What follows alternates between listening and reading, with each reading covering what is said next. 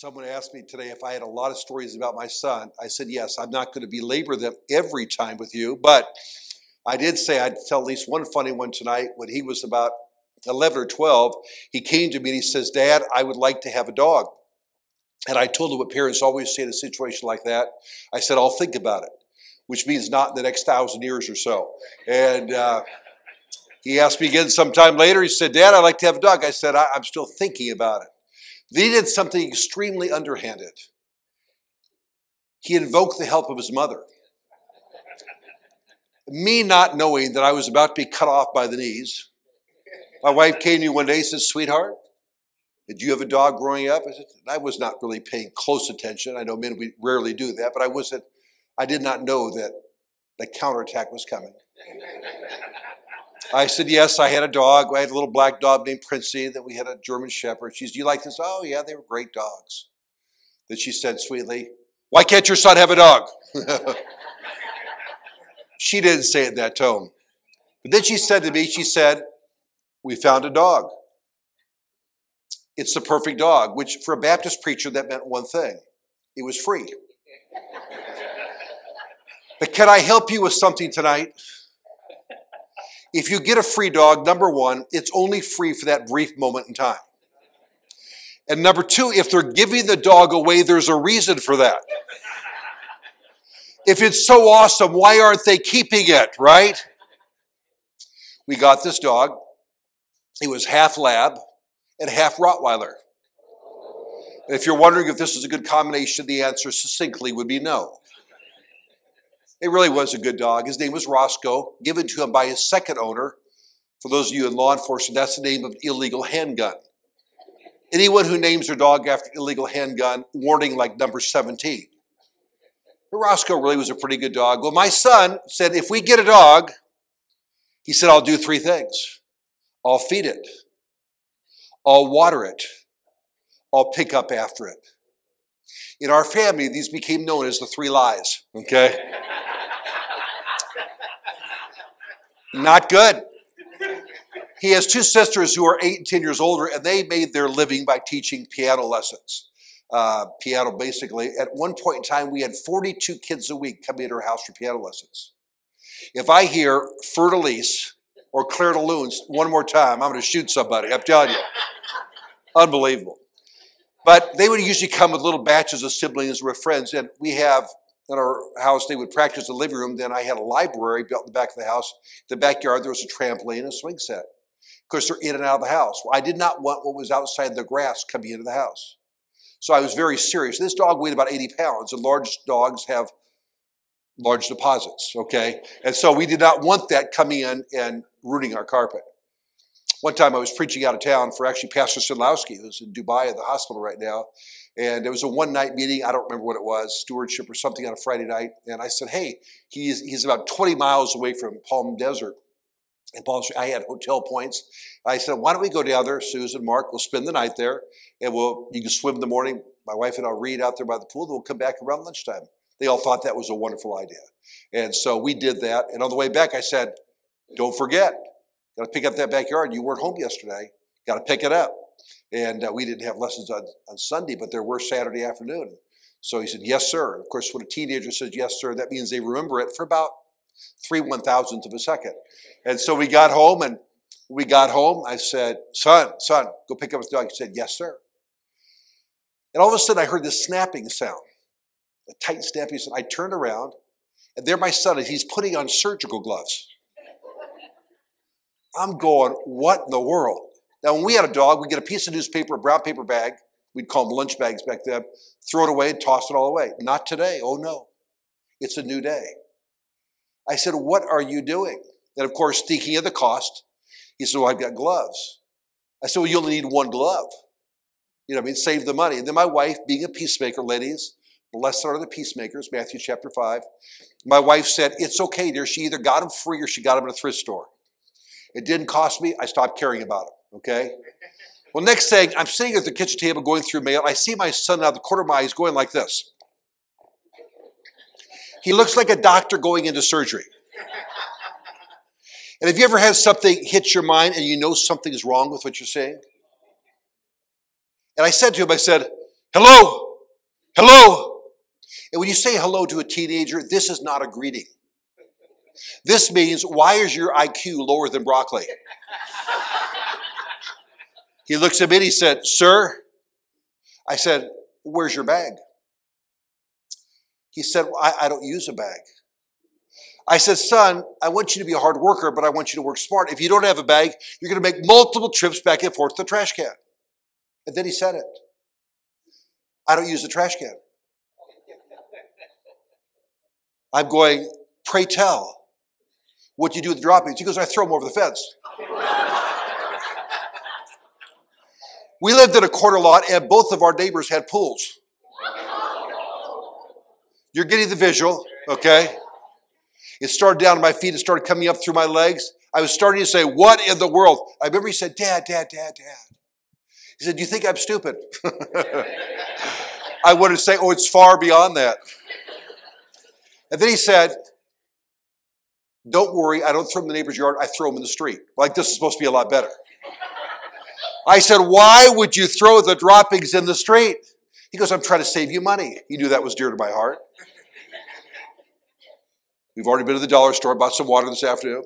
He said, I thought, I said, how's this going to save you? He said, don't you pay to get the trash cans empty? I said, yes. Because, but the street sweeper goes by once a week and you don't pay for that. So whatever your children have done, this was worse, okay? So I want to be aware of that. It could be worse. So, as you have learned, although my wife and I have had the privilege of speaking at over 100 couples retreats, I don't know all the answers to rearing children. But I do believe I know some of the reasons why we should have a missions conference. And tonight, in the next 25 minutes, I want to speak to you on the value of a soul. The value of a soul. If you have your Bibles, turn with me, if you will, to Mark chapter 8, verse 36 and 37. Mark chapter 8, verses 36 and verse 37. The Bible says this, second book of the New Testament chapter 8, verse 36 and 37. For what shall it profit a man if he shall gain the whole world and lose his own soul? Or what shall a man give in exchange for his soul? Let's pray this evening. Lord Jesus, we ask for your help again. We prayed last night, we prayed this morning, we prayed for several weeks about this conference. We prayed this afternoon. I have asked widows of my church to pray for this meeting. I know Pastor Lytell is praying for this meeting. And Lord, I fully believe that if we understood the value of each and every soul, the billions of souls on terra firma today, that we'd be more engaged and more involved in missions especially in praying and giving. I pray tonight, Lord, that we can picture the value of a soul. Lord, again, I ask for your help. I pray you'll bless these folks here tonight for being faithful, that you'll use our time together. We pray this in the name of the Lord Jesus Christ. Amen. When a soul is lost, it is immeasurable, it's irreplaceable, it's irreversible. What's lost is lost forever. There was a sermon where I got this title. It was preached in 1916 by Paul Rader. It's not his outline, but the title of the sermon was The Value of a Soul. He pastored a very famous church called the Rader Tabernacle in Indianapolis, Indiana. He made me think about how valuable soul is. I received a check last year for what's called a housing allowance. I have a direct deposit for my paycheck, but my housing allowance is a paper check.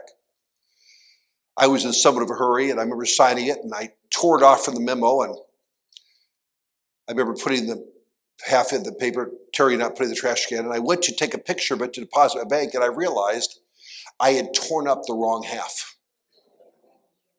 The check was torn in half, was in the trash can.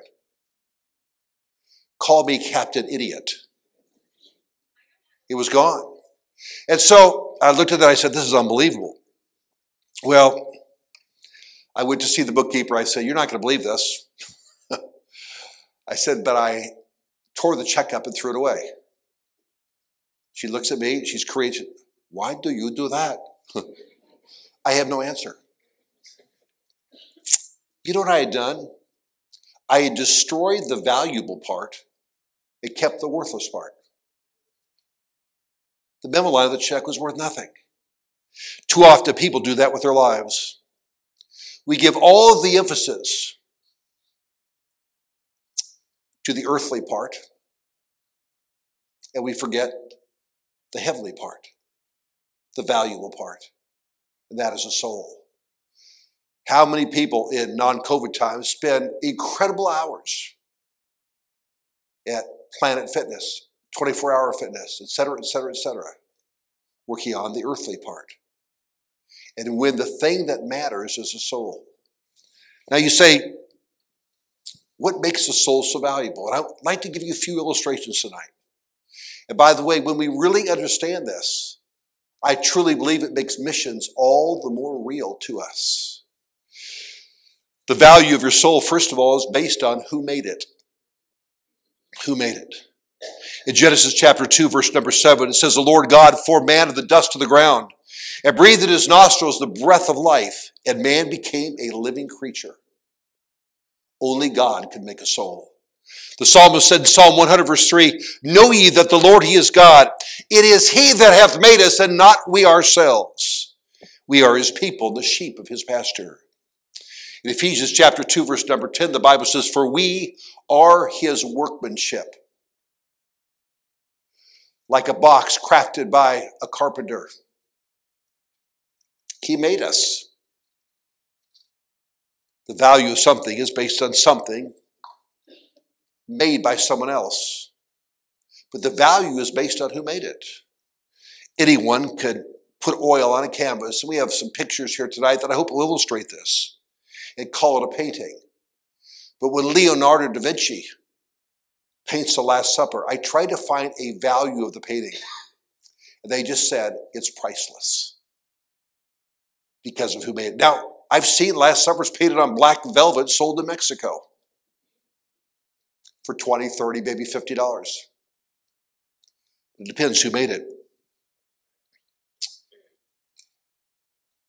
I was preaching up about 8,000 feet up at Treasure Mountain Bible Camp, just a little ways where you could actually walk up the road to a place called Marble, Colorado. Marble, Colorado obviously is a place where marble is taken out of the mountain. From that one mine in Marble, Colorado, where they sell countertops and things like this, part of the Washington Monument came from Marble, Colorado. The tomb of the unknown soldier came from Marble, from Marble, Colorado. The Lincoln Memorial came from Marble, Colorado. Trucks go up and down the road with loads of marble, and sometimes pieces fall off. I think I have a picture of a piece of marble from Marble, Colorado. It's right here. It was just a piece of junk. Would you like to know what I paid for that? Five dollars.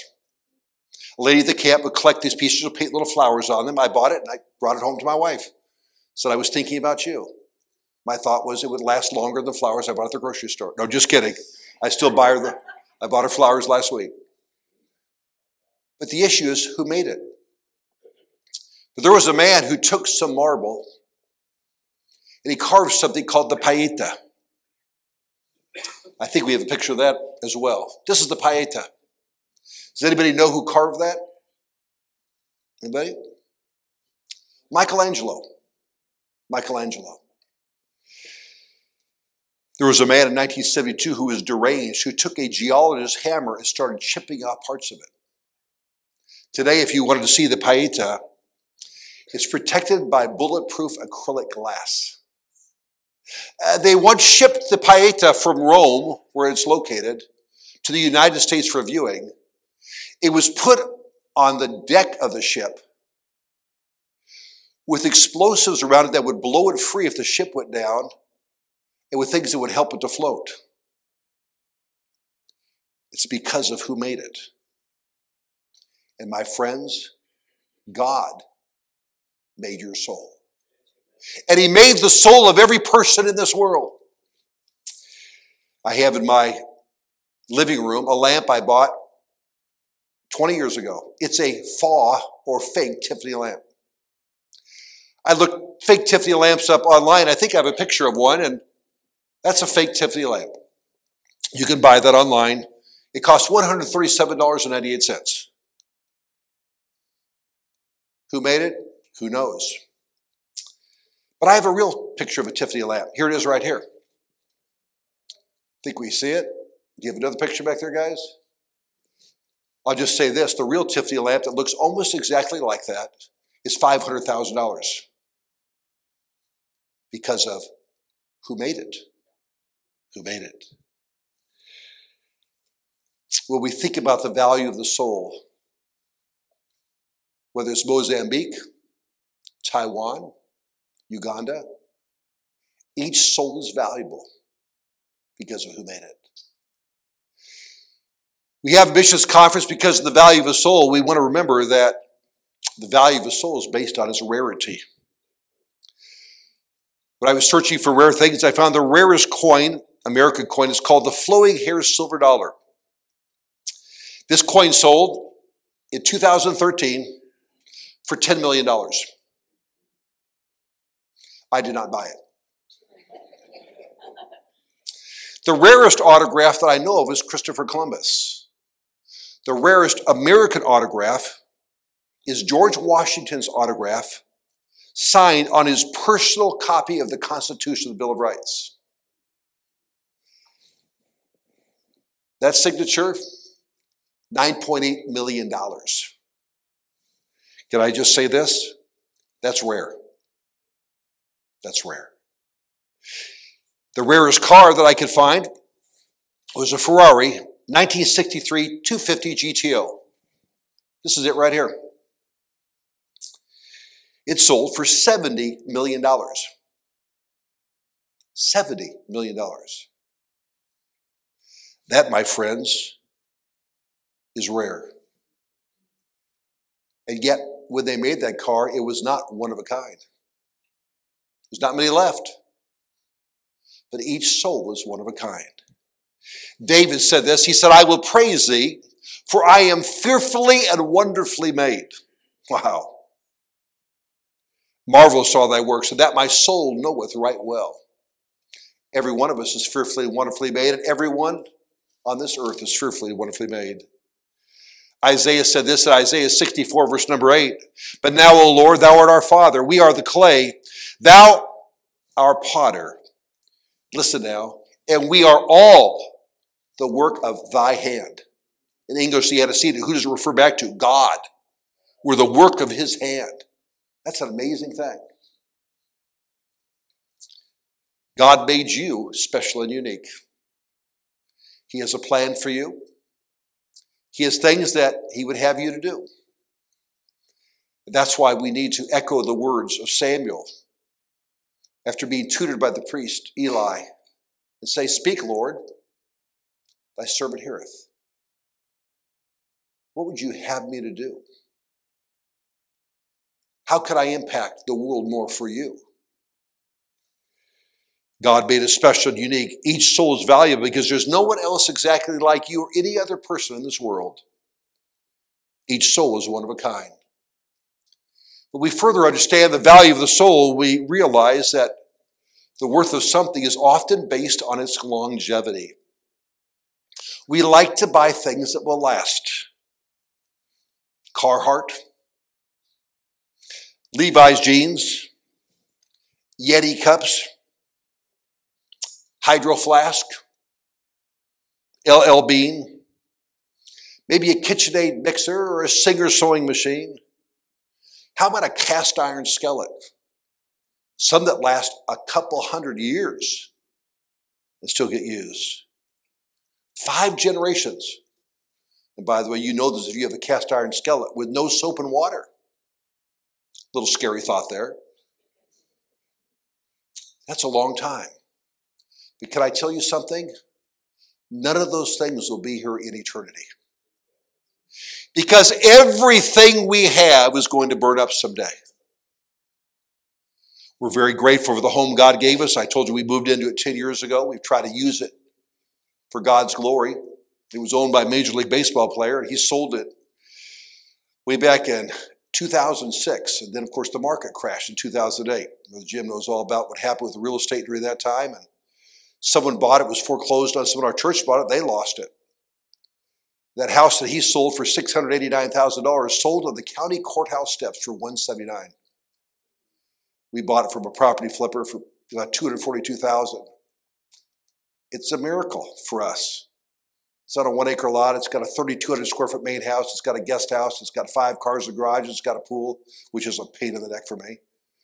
I have not been in that pool in 10 years. I have not been in that pool 20 hours in 10 years. I travel all summer. The price has gone back up again. But, friends, that house is just going to burn up. In 2007, I bought a, I have a friend who owns a car dealership, and I bought a GMC Yukon truck. Got a great deal. It had 30,000 miles. He's the owner of the dealership. He sold it to me for 10 grand. I drove it till this year. It now has 242,000 miles on it. It was falling apart, literally. I sold it to a student for $200 a month for 10 months. and I bought myself a new to me car. It was beautiful. It was a 2015 Chevy Silverado. First vehicle I've ever had with a backup camera. Bose system, a GPS in it. I go, this is awesome. Ladies and gentlemen, I've had it for four weeks. It already has two dents in it.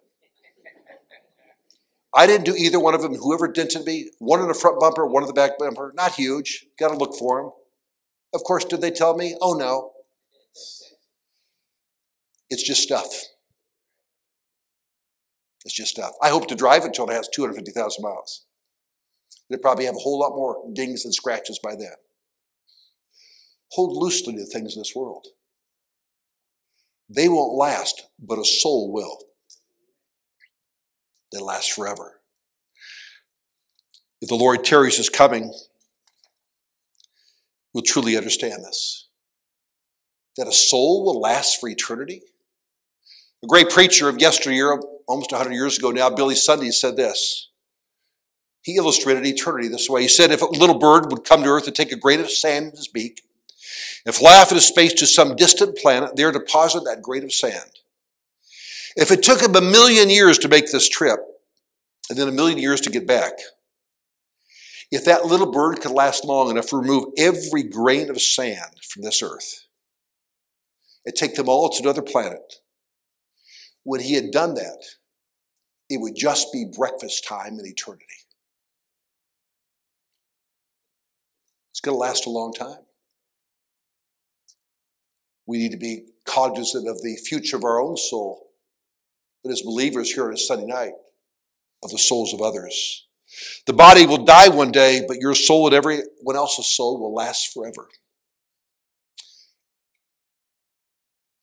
The value of a soul.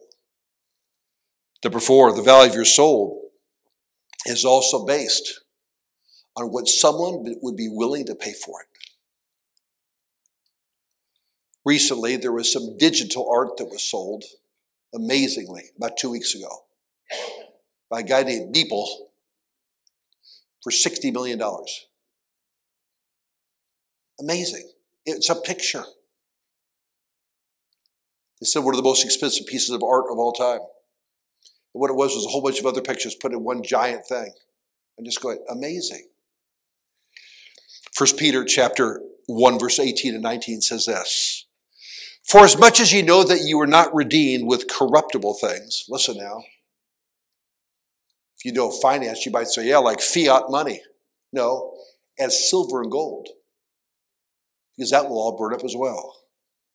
From your vain conversation received by tradition from your fathers, but with the precious blood of Christ, as of a lamb without blemish and without spot. That was a payment given for our soul. For God so loved the world that he gave his only begotten Son, that whosoever believeth on him should not perish, but have everlasting life. The price that Jesus paid for us is almost incomprehensible. To go through a crucifixion, to have his skin flayed from his body, to be spat upon, his beard plucked from his face, The pictures that are often shown are not truly accurate because the people were not clothed. Here was this most modest and holiest of all men hanging naked in front of everyone. The shame of that. But he did that to pay for the souls of men. The songwriter said it well when he said, Oh, how he loves you and me. He loves us so much that he gave himself for us. We understand to some extent the love of a parent for a child. In the study of the time of Diocletian and Nero and others in the Roman Colosseums, they would often try to get Christians to break by torturing their children in front of them. Some parents literally would lose their mind. They didn't want to deny Christ, but see their children savaged was beyond their comprehension. An amazing thing. The love of a parent for the child. God loved us so much that he allowed his perfect son to be abused and to die for us. What a price. I know this. When people do things for my wife and I, we want to reciprocate. We want to do something kind for them. That should be, the Bible says, being kind one to another. What do you think we owe the Lord for what He's done for us? I've often thought we start with a tithe of our money, and then we give offerings above that, and hopefully faith promise above that. But what a great debt we owe because of what he paid for us. The value of a soul, Jesus gave his life so that souls could live forever never get away from the truth that God gave the best that He had. He gave His Son. And the Son of God shed His blood at the cross to pay the price of sin that's demanded for our soul. Your soul, the souls of the world are valuable because of what the Lord paid for it. But once that's done, the next move is up to us. When I was growing up, I grew up in a home that we had a lot of books. My dad was a college professor at Bob Jones University, where I was born, and my mom was a principal of our school, my first grade teacher. We never had a TV in our home. We certainly didn't have video games. We weren't a big game family, but my dad did like to teach the boys how to play chess. And I was okay. I was not super proficient, certainly no champion at it. Most of you know that the goal of that game is to bring the other player's king into checkmate. I read not long ago a story back in the 19th century about a painter who painted a picture of a chess game. In that picture, there's a young man playing, and he's opposed by the devil. And the devil's trying to get his king. The young man has the white pieces, Satan the dark pieces are sitting there. The stakes are very high. They're playing for the soul of the young man. In chess, a good player can figure out moves ahead of time, often numbers of moves ahead of time. And a good player can usually say in about four moves what the end result will be. And they can say, you're going to be in checkmate. And then sometimes the player will knock his king over and admit he lost the game. In that picture, Satan has a malevolent look on his face. You could tell he's made the announcement checkmate.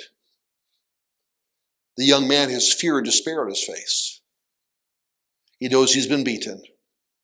He's played the devil at his game and he has lost.